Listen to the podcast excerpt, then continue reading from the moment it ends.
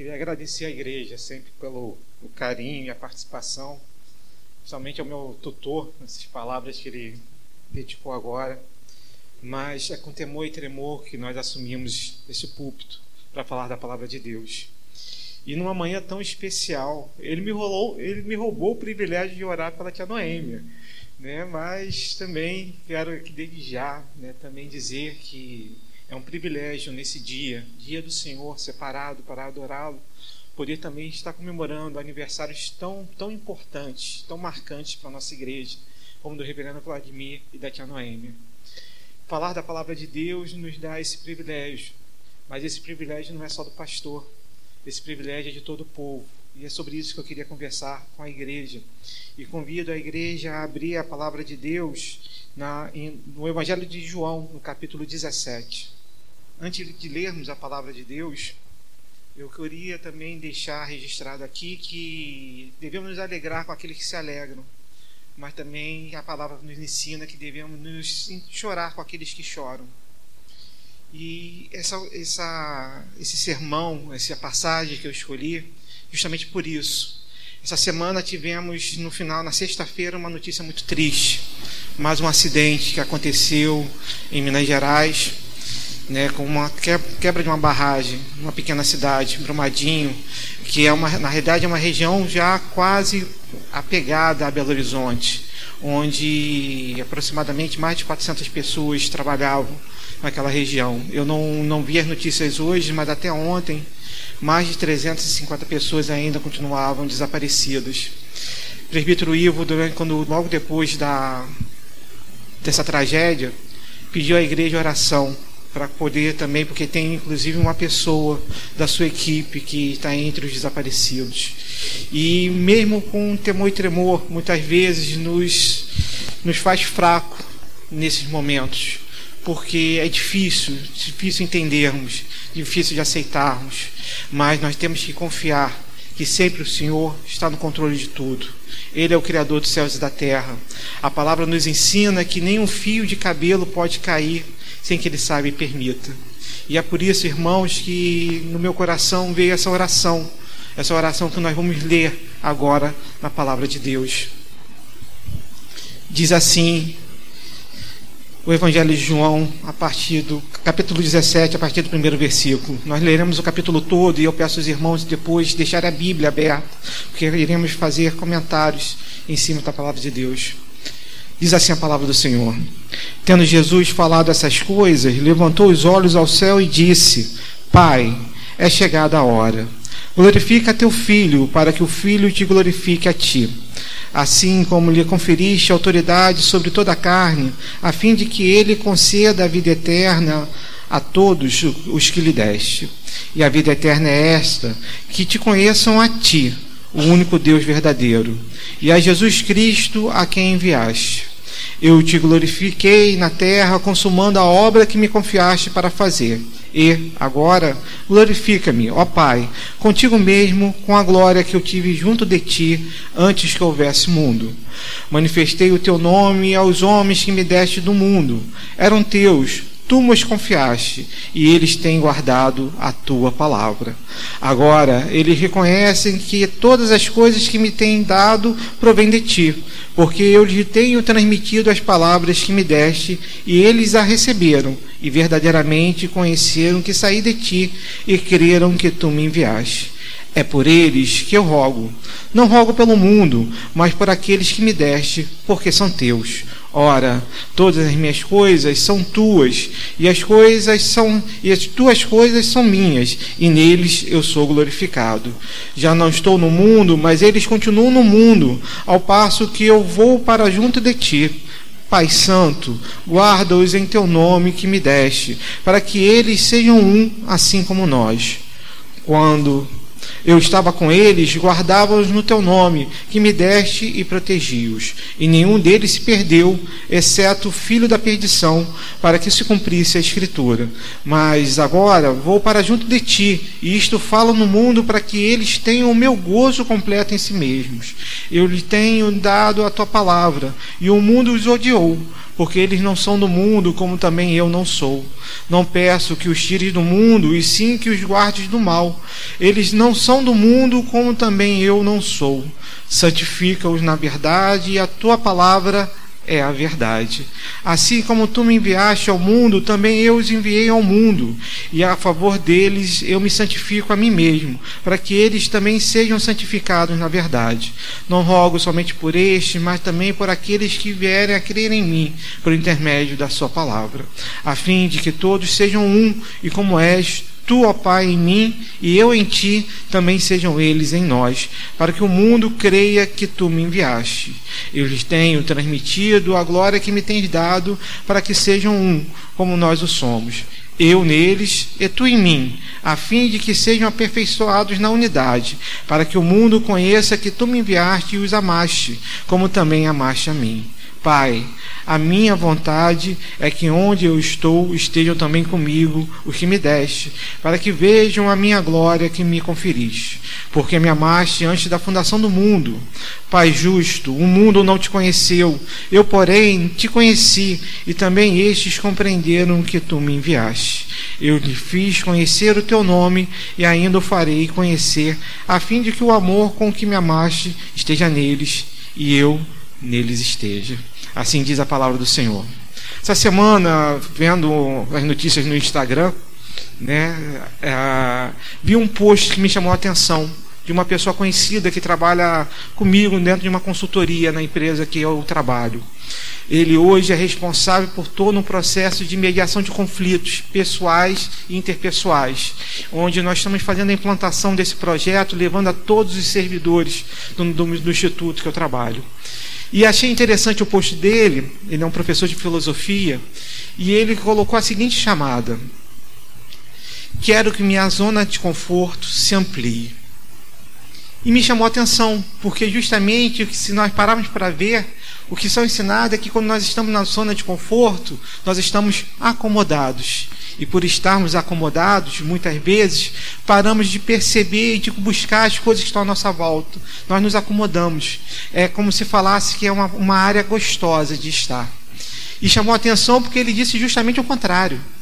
Ele quer que a zona de conforto dele seja ampliada. E aí eu tentei parar, falei assim, chamou muita atenção, eu falei assim, não, vou parar que eu vou ter que ler para entender. Eu não sei quantos vão lembrar desse livro, mas ele é um clássico da virada dos séculos. Alguns talvez não tenham lido, mas existe um livro chamado Quem Mexeu no Meu Queijo. Foi um clássico. Algumas pessoas assim, com um pouquinho mais de idade, que nem eu, balançaram a cabeça, porque esse livro contava a história de dois ratinhos, e eles só tinham uma função na vida: de pegar, calçar os seus sapatos de manhã cedo, entrar num labirinto e buscar queijo para sua sobrevivência. E assim eles faziam todos os dias, até que eles chegaram e encontraram um grande depósito de queijo. E aí eles começaram a entrar na zona de conforto. Eles começaram a não calçar mais seus sapatos, começaram a não sair mais cedo de casa, começaram a... o queijo está lá, vai estar lá, tem bastante queijo. E os dias foram passando, até que um dia eles chegam no local que eles tinham deixado o queijo e descobrem que o queijo não estava mais lá. E aí eles entram em desespero. Eles percebem que não tem mais queijo, que precisam voltar àquela rotina. Só que um deles decide assim, não, eu não vou sair daqui. Eu quero saber quem mexeu no meu queijo. E os dias se passam e eles vão ficando mais fracos e desanimados, até que um deles resolve, não, eu não posso morrer aqui. E resolve sair novamente pelo labirinto e enfrentar os perigos. E o meu conceito de zona de conforto era esse. Se eu estou na minha zona de conforto, eu vou me acomodar e não vou seguir em frente. Eu preciso continuar. E essa pessoa que eu citei, que trabalha numa consultoria, ele disse ao contrário. Ele disse que eu quero que a minha zona de conforto se amplie. Porque se ela se ampliar, eu vou ter capacidade de agir melhor, porque eu estou dentro daquilo que eu conheço. E aquilo para mim foi um choque. Porque mudava todo um paradigma, todo um conceito que já vinha há mais de 20 anos na minha cabeça. E eu falei, sabe que ele tem razão? Porque estar na sua área de conforto não quer dizer que você está na sua área de acomodação. E é por isso que ele sabiamente falou, e eu concordo com ele, depois que eu li e entendi essa vontade, que quanto mais nós ampliamos a nossa área de conforto, melhor é. Esse capítulo que nós lemos do Evangelho de João, capítulo 17, ele começa com uma frase: tendo Jesus falado essas coisas. Se nós voltarmos um pouco ao capítulo 13, a partir do versículo 31 ou 33, agora não me lembro corretamente, vamos perceber que Jesus está falando com seus discípulos, está sozinho com eles, está os preparando para o momento derradeiro da sua morte. E se nós olharmos o capítulo 18, que é o próximo capítulo, vamos ver que já começa com a cena de Jesus indo para o jardim do Getsêmani. Ou seja, aquela oração naquele momento era o momento final de oração de Jesus pelos seus discípulos. A partir do capítulo 13 que eu citei, no versículo 31, nós temos a saída de Judas. Até então o Senhor estava ensinando o que é ser humilde, falando com seus discípulos. Tem a passagem onde ele lava os pés dos discípulos e serve o pão a eles. E logo depois que Jesus serve o pão, Judas sai. A partir do capítulo 13, versículo 31 ou 33, depois os irmãos conferem, Jesus só está com aqueles que o Senhor tinha deixado para ele, como aqueles que seguiriam o seu caminho. Dessa passagem até o capítulo 16, Jesus vai mostrar para eles claramente que ele era o Messias, aquele que era esperado, que ele era o verdadeiro caminho, somente a verdade e a vida poderia vir através dele. E os discípulos chegam a falar, mas só agora que o Senhor nos fala tão claramente. E Jesus vai responder a eles: mas o tempo todo eu lhes mostrei isso, mas só agora vocês estão entendendo. E após mostrar aos discípulos a verdade, ele começa a fazer uma oração. E essa oração é interessante porque ela tem três partes. Jesus, no primeiro momento, vai orar por ele, entregando o seu ministério ao Pai. E essa passagem vai do versículo 1 ao versículo 5. Do versículo 6 ao versículo 8, ele começa a preparar a segunda parte da oração, falando do Pai sobre os discípulos. A partir do versículo 9 até o versículo 19, Jesus vai fazer a oração pelos seus discípulos, aqueles que iriam continuar a sua missão. A partir do versículo 20 até o versículo 23, ele vai pedir por aqueles que um dia serão igreja. Jesus, naquele momento, olhou para mim e olhou para vocês, porque ele sabia que nessa manhã do dia 27 de janeiro de 2019, não me deixe errar o ano, tá? Porque essa virada de ano a gente sempre confunde. Ele sabia que eu e você estaremos aqui para louvar o seu nome, para engrandecer o nome do Senhor e para podermos aprender mais da sua palavra. Naquele momento, Jesus viu a mim e a você e orou por nós. E vendo essa oração, e aí eu falo o porquê da minha introdução, eu vejo que Jesus quis ampliar a nossa zona de conforto. Ele, naquele momento derradeiro, ele sabia o que iria acontecer com ele. Alguns evangelhos nos falam que ele, nesse momento, ao ir para o jardim do Getsêmani, ele chegou a chorar lágrimas de sangue, tal a dor que ele sentia por aquilo que ele iria passar. Mas mesmo sabendo dessa dor que ele iria passar, naquele momento derradeiro, depois de ensinar os seus discípulos, ele se preocupou em orar por nós. Ele ampliou a nossa zona de conforto, porque ele entregou ao Pai, a mim e a você. E é sobre isso que eu queria conversar com os irmãos nessa manhã. Queria conversar sobre viver, sobre a oração de Jesus. Jesus começa a sua oração, como eu já falei, a primeira parte, que vai do versículo 1 ao versículo 5, orando sobre o seu ministério. E aí nós precisamos entender o que ele estava falando. Ele diz assim, a partir da segunda parte do versículo 1: Pai, é chegada a hora. Irmãos, um dos grandes temas do Evangelho de João é a paternidade celestial. João relata, durante o seu evangelho, mais de 125 vezes a palavra Pai. E a pergunta é, por que essa associação? Por que isso era tão importante no Evangelho de João? Para nós sabermos que nós seríamos adotados. Para nós termos a certeza que o sangue derramado na cruz foi por mim e por você, para nos fazer filhos também, filhos por adoção. Pelo sangue derramado de Jesus na cruz é que nós podemos chamar o Pai de Pai. Ficou redundante, mas é esse o sentimento. Se lembrarmos o que quer dizer um pai, todos nós temos essa lembrança. Talvez alguns, infelizmente, não tenham tão forte essa lembrança, mas talvez para a maioria de nós fica fácil essa associação, porque o pai é aquele que dá a vida pelo filho. Se lembrarmos de Abraão com Isaac, naquele momento derradeiro, ele confiava no Senhor, porque sabia que o Senhor ia salvar a vida do seu filho. E ele entregou a vida do filho porque ele confiava no pai. E dessa forma, Jesus começa a sua oração. E ele fala, para deixar bem claro para todos que ele sabia o que estava acontecendo, que é chegada a hora. Glorifica teu filho, para que o filho te glorifique a ti. Irmãos, Jesus, ao descer à terra, ele abriu mão da sua glória. Ele não precisava ser glorificado pelo Pai, mas ele queria glorificar o Pai. Ele queria, naquele momento de oração, dizer: Senhor, fiz aquilo que o Senhor me mandou. Ele tinha uma missão, ele tinha uma obra a ser feita, uma obra que hoje nós podemos viver, mas porque ele veio à terra e morreu por nós. E naquele momento ele está dizendo ao Pai que a obra dele tinha sido cumprida. Então, por isso, ele pode se considerar que ele pode ser glorificado, porque ele está glorificando verdadeiramente ao Pai. Assim como lhe conferiste, continua a parte da oração dele, autoridade sobre toda a carne, a fim que ele conceda a vida eterna a todos o que lhes deste. Irmãos, Jesus veio com toda a autoridade. E nós temos que lembrar que a palavra de Deus nos ensina que toda autoridade é dada por Deus. No jardim do Éden, ao expulsar o homem, Deus fez uma promessa.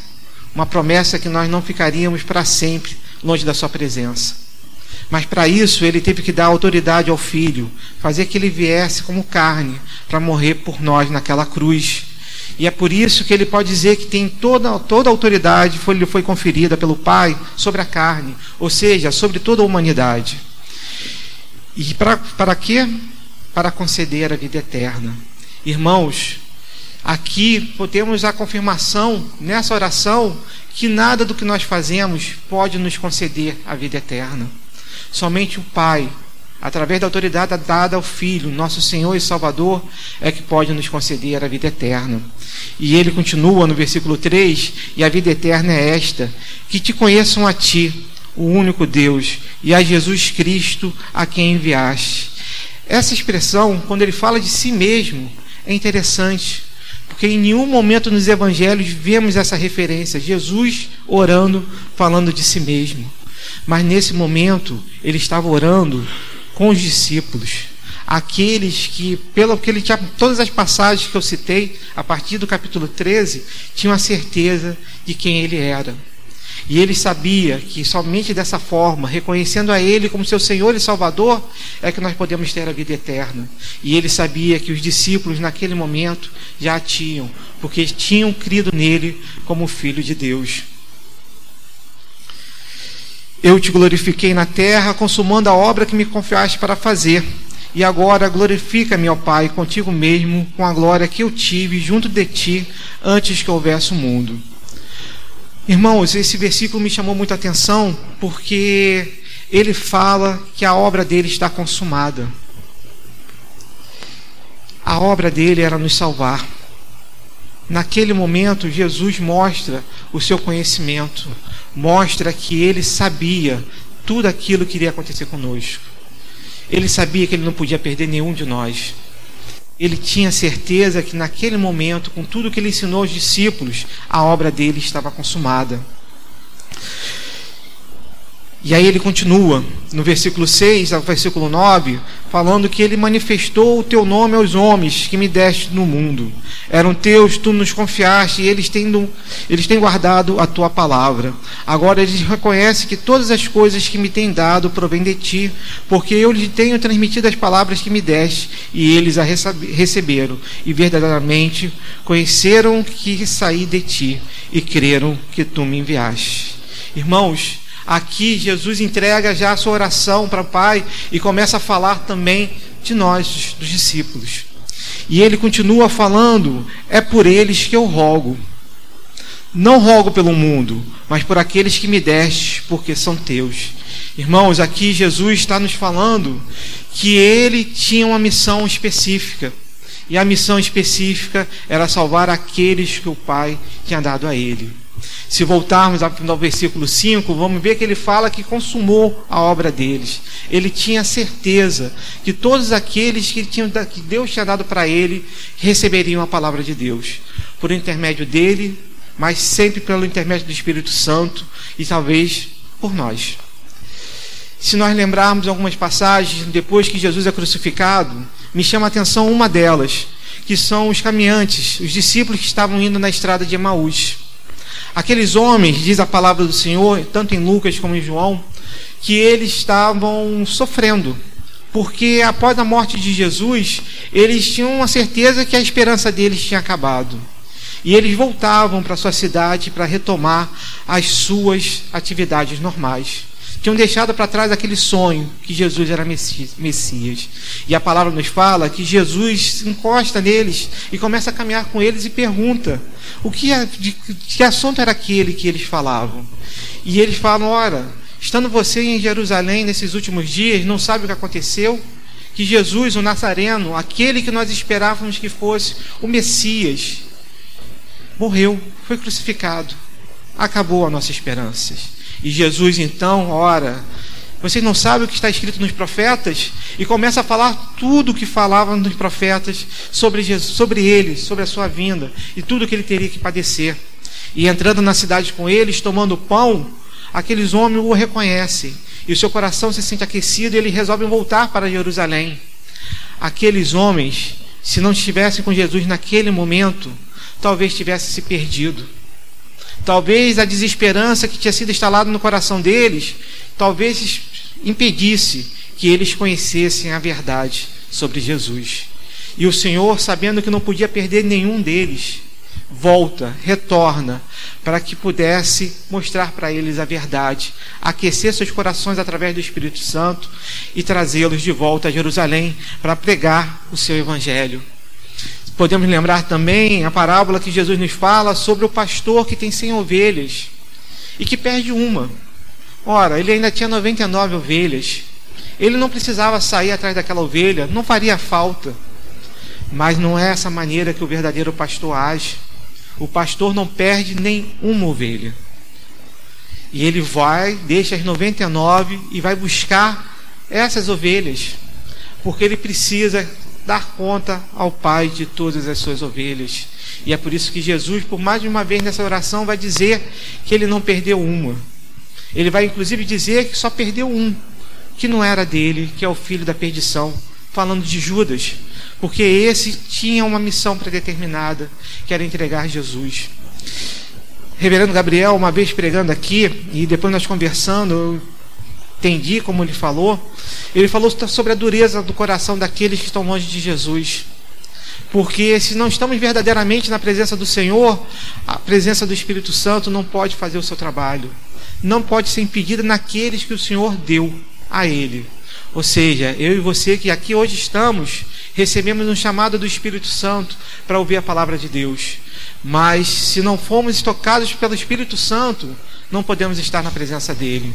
Judas, por mais que tenha estado todo o tempo do ministério de Jesus, não o reconheceu verdadeiramente como seu Senhor e Salvador, e por isso ele o entregou àquelas autoridades, e esse foi o único que ele perdeu, e é por esses que Jesus está orando. Ele fala claramente no versículo 9 que não está orando pelo mundo, porque nós sabemos que o mundo jaz no maligno, mas ele fala que nós estamos no mundo, mas nós não somos do mundo. E é por isso que quando ele fala dos seus discípulos, em Mateus capítulo 5, ele vai falar que nós somos sal e luz para esse mundo, porque nós temos que fazer a diferença, porque nós não podemos aceitar aquilo que nos desagrada a Deus. Não podemos agradar a dois senhores, diz a palavra do Senhor, porque se agradarmos a um, vamos desagradar a outro. E é por isso que ele fala que não está orando pelo mundo, mas está orando por aqueles que o Senhor entregou a ele, porque são teus. Ora, diz no versículo 10, ora, todas as minhas coisas são tuas, e as tuas coisas são minhas, e neles eu sou glorificado. Já não estou no mundo, mas eles continuam no mundo, ao passo que eu vou para junto de ti. Aqui Jesus está pronunciando novamente a sua morte, dizendo que ele vai para junto do Pai, mas que as pessoas, seus discípulos, aquele que ele instruiu, continuam na presença do mundo para fazer a obra dele e para glorificar a Jesus Cristo. Já não estou no mundo, mas eles continuam no mundo, ao passo que eu vou para junto de ti. Pai Santo, guarda-os em teu nome, que me deste, para que eles sejam um, assim como nós. Irmãos, aqui Jesus pede uma coisa muito importante para nós como igreja. Jesus pede que nós sejamos um como o corpo de Cristo, para que nós possamos ser também um com o Pai. A igreja não pode subsistir se ela estiver dividida.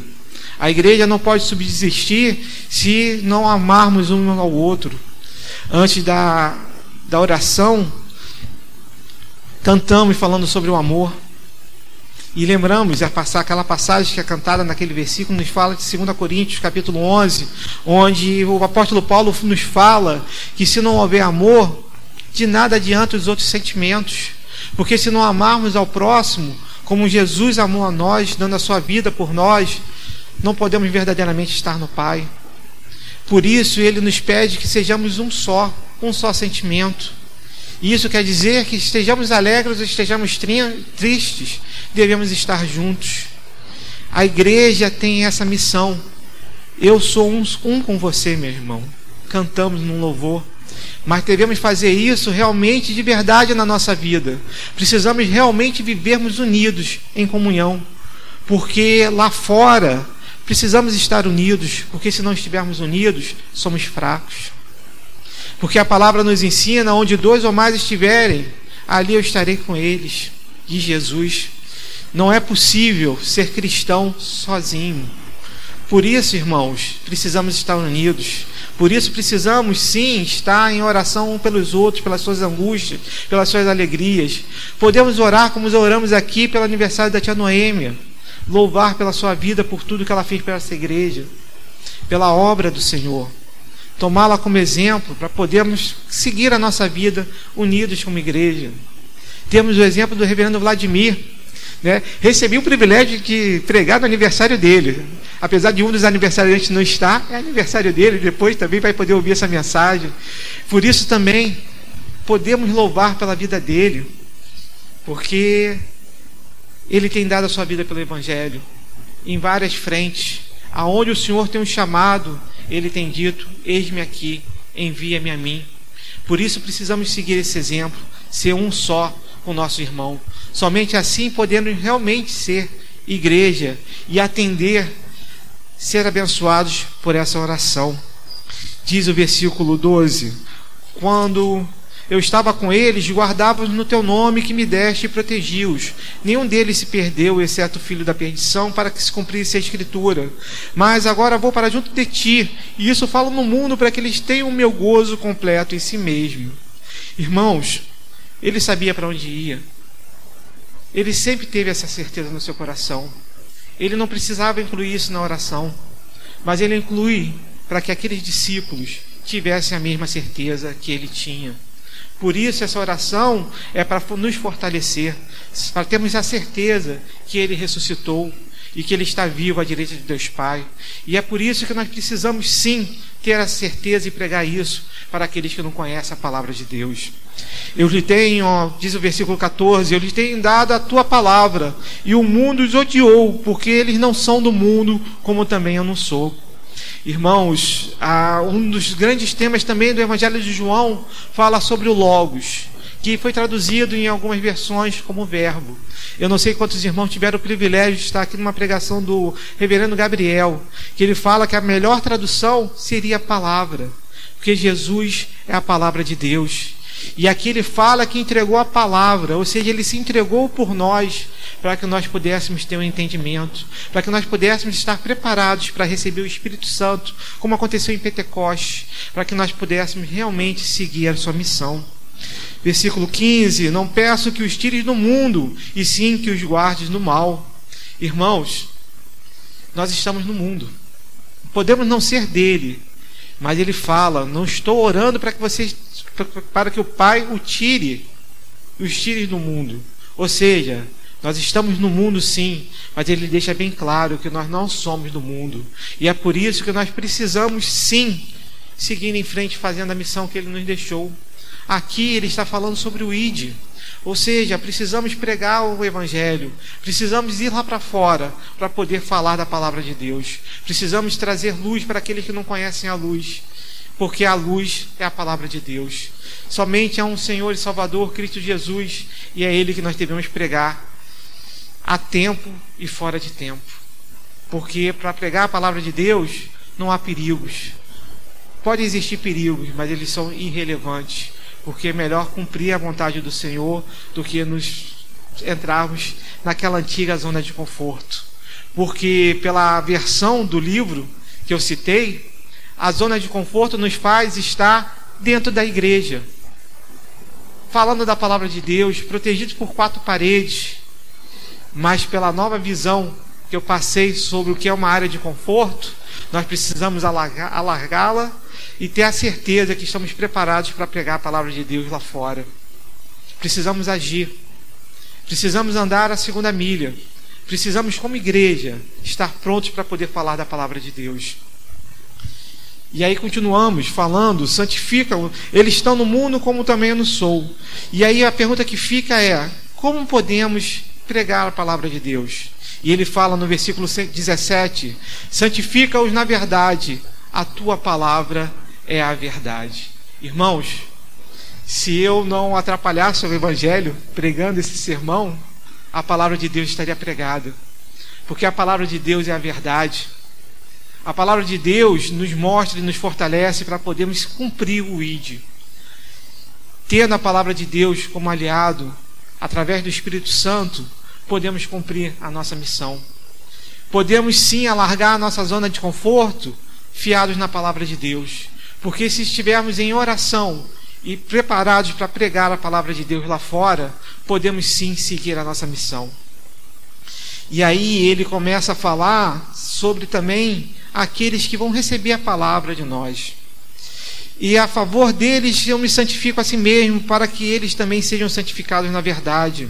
Não rogo somente por estes, mas também por aqueles que vierem a crer em mim, por intermédio da sua palavra, a fim de que todos sejam um, como és tu, ó Pai, em mim e eu em ti, também sejam eles em nós, para que o mundo creia que tu me enviaste. Irmãos, aqui há nessa oração, nessa parte, ele mostra que eu e você estamos tanto na segunda parte da oração como na terceira parte. Eu um dia fui alcançado pelo Evangelho, não nasci num lar evangélico. E isso me coloca na terceira parte da oração, porque Jesus, naquele momento crucial, orou pelos que um dia iriam receber o Evangelho, e eu sou um deles, com certeza.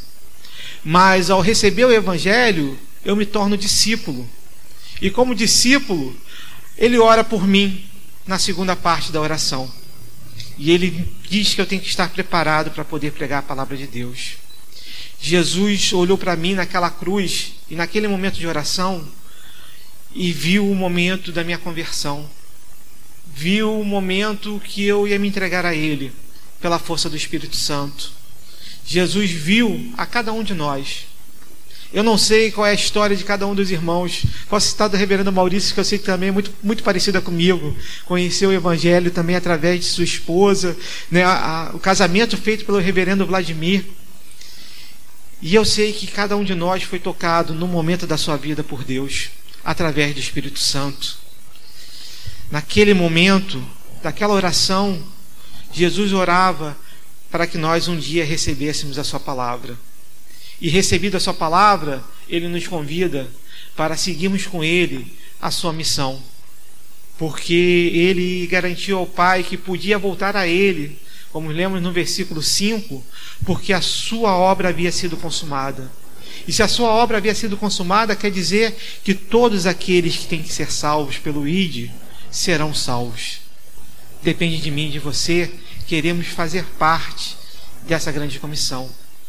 E aí eu quero trazer uma ação prática para a igreja nesse momento. Ontem tivemos a reunião do Ministério das Crianças, a UCP, para o planejamento anual. Eu não sei quantos puderam vir, mas pela lista que a Fabiana nos passou, poucos confirmaram a presença. Eu e Kelly tínhamos confirmado, tivemos um imprevisto, não podemos vir, mas deixamos desde já claros que nós estamos apoiando, estamos prontos a ajudar em cada momento. Reverendo Maurício, ao trazer tia Noêmia aqui, e eu peço permissão, tia Noêmia, para falar um pouquinho da senhora nesse seu aniversário. Ela falou de quantas pessoas que aqui estão e que talvez estejam espalhadas em outras igrejas que aprenderam o Evangelho através dela. Como professora de crianças. E muitos, quando eu estava aqui, tive o privilégio de ver, muitos balançaram a cabeça. E reverendo Maurício falou: eu aprendi o Evangelho com ela. A oração que Jesus fez atingiu a tia Noêmia. Ela é um exemplo vivo para que nós possamos seguir. Reverendo Vladimir ouviu a oração dela. Perdão, a oração dela, a oração de Jesus. E também se colocou à disposição. E a pergunta é: temos um desafio.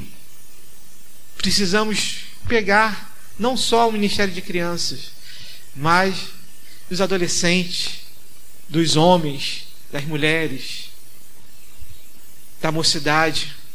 A mocidade nos desafiou aqui. Lembrando, o reverendo Maurício lembrou aqui, mocidade nessa igreja é até os 99 anos. Quem se enquadra nisso? Eu me enquadro. Então, ou seja, estamos todos convocados para participar do culto jovem. Lembrando da tia Ruth, nesse momento, eu me lembro de uma vez que fizemos a semana de oração, a primeira semana do ano, a Vera de Mendes nos convidou esse ano a participar pela SAF dessa semana de oração, e eu me lembro que teve um ano que a igreja colocou cada sociedade num dia para poder fazer. Naquele ano eu era presidente da mocidade, e aí vim eu e Kelly naquele dia para podermos vir, e não veio ninguém, somente uma pessoa, tia Ruth, que orou conosco naquela tarde gostosa por todos nós. Ela também ouviu a oração de Jesus. E a pergunta é: eu e você, estamos prontos para ouvir essa oração? Estamos prontos para sermos discípulos?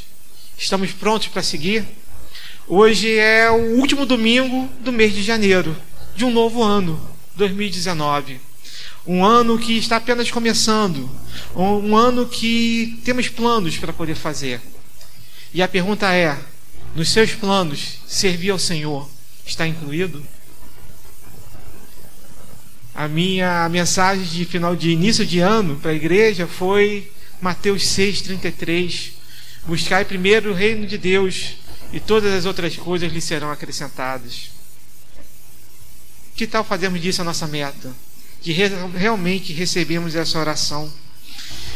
E ele continua no versículo 24, dizendo: Pai, a minha vontade é que onde eu estou estejam também comigo os que me deste, para que vejam a minha glória que me conferiste, porque me amaste diante da fundação do mundo. Pai justo, o mundo não te conheceu, eu porém te conheci, e também estes compreenderam que tu me enviastes. Eu lhes fiz conhecer o teu nome, e ainda o farei conhecer, a fim de que o amor com que me amaste esteja neles, e eu neles esteja. Irmãos, no final dessa oração, Jesus lembrou de mim e de você. Lembrou que o amor de Deus estava nele, mas que ele nos fez um só com o Pai. Por isso o amor do Pai também está em nós. Que nós possamos, nesse ano que está apenas começando, abraçarmos verdadeiramente essa oração. Que nós possamos, como falamos quando alguém está orando, amém. Que essa oração, ela possa se concretizar em nossas vidas. Que essa oração seja para mim e para você. Que essa oração seja realmente uma realidade em 2019 para as nossas vidas. E eu queria terminar convidando já o reverendo Maurício para estar aqui. Perguntar quantos leram o boletim de hoje. Não responde, não levanta a mão. Só um levantou a mão, mas tudo bem, a gente aqui está empolgado, né? É uma pergunta. Eu queria que vocês lessem comigo. Queria que quem está com o boletim lesse comigo a pastoral do reverendo Maurício. Diz assim, prefácio: igualmente a nós nos pareceu bem, depois de acurada investigação, dar-te por escrito, excelentíssimo reverendo Vladimir Soares de Brito, uma singela homenagem da Igreja Presbiteriana do Jardim Guanabara, para que tenhas plena certeza do carinho que esta tem por sua inigualável pessoa. O tempo e a história desta igreja se confundem em tua história e o teu tempo, que em um momento não tão longínquo iniciaram-se, entrelaçando-se e solidificando-se. E isso somente foi possível porque o Senhor desta igreja e o Senhor da tua vida são o mesmo Senhor, a saber, o Deus Todo-Poderoso, Criador e Sustentador de toda a vida e de tua fé, conforme Efésios 2:8. Sim, prezadíssimo pastor Vladimir, a Igreja do Jardim tem um pastor de acordo com o coração de Deus quis, conforme Jeremias 3:15. E como Deus é bom, com a sua misericórdia é infinita, assim como a sua fidelidade, conforme Salmo 100.5. E justamente hoje, dia em que esse pastor completa mais um ano de vida, o jardim festeja com ele, pois não é uma virtude recomendada que se deva alegrar com os que se alegram, conforme Romanos 12.15, pois então, a tua alegria é contagiante e faz muito bem para os que te rodeiam. Também com uma concentrada atenção, a palavra do Senhor que teus lábios ministram ao povo, que é centrada no altar e consumador da fé, Jesus Cristo, a igreja sente-se alimentada e consequentemente feliz, conforme Hebreus 12:2. Continua, reverendo, honrando o Senhor da tua vocação, prega a palavra, conforme segundo livro de Timóteo 4:2. Ademais, honra o Senhor com tudo que ele te dá, conforme Provérbios 3:9. E saibas que dentre alguns dos presentes que ele já te agraciou nesta vida, inclusive de estar à frente desse rebanho em forma de jardim, foi o de ser dispenseiro dele, conforme Tito 1:7, 1 Pedro 10:27, e sejas muito feliz. No dia 27 de janeiro do ano de 1963, uma distinta jovem senhora de nome Luísa Maria Soares de Brito dirigia-se à maternidade. Irmãos, só podemos ler e falar isso do reverendo Vladimir, da tia Noêmia e daqueles que servem a Cristo, porque Jesus nos ensinou a viver sobre a sua oração. Que nós possamos ser exemplo, como o reverendo Vladimir nos é, como o reverendo Maurício, com essas palavras maravilhosas dadas pelo Senhor, também nos é. Que nós possamos a cada momento honrar o Evangelho, que nós possamos realmente mostrar ao mundo que nós estamos no mundo, mas nós não somos no mundo. Que Deus nos abençoe grandemente.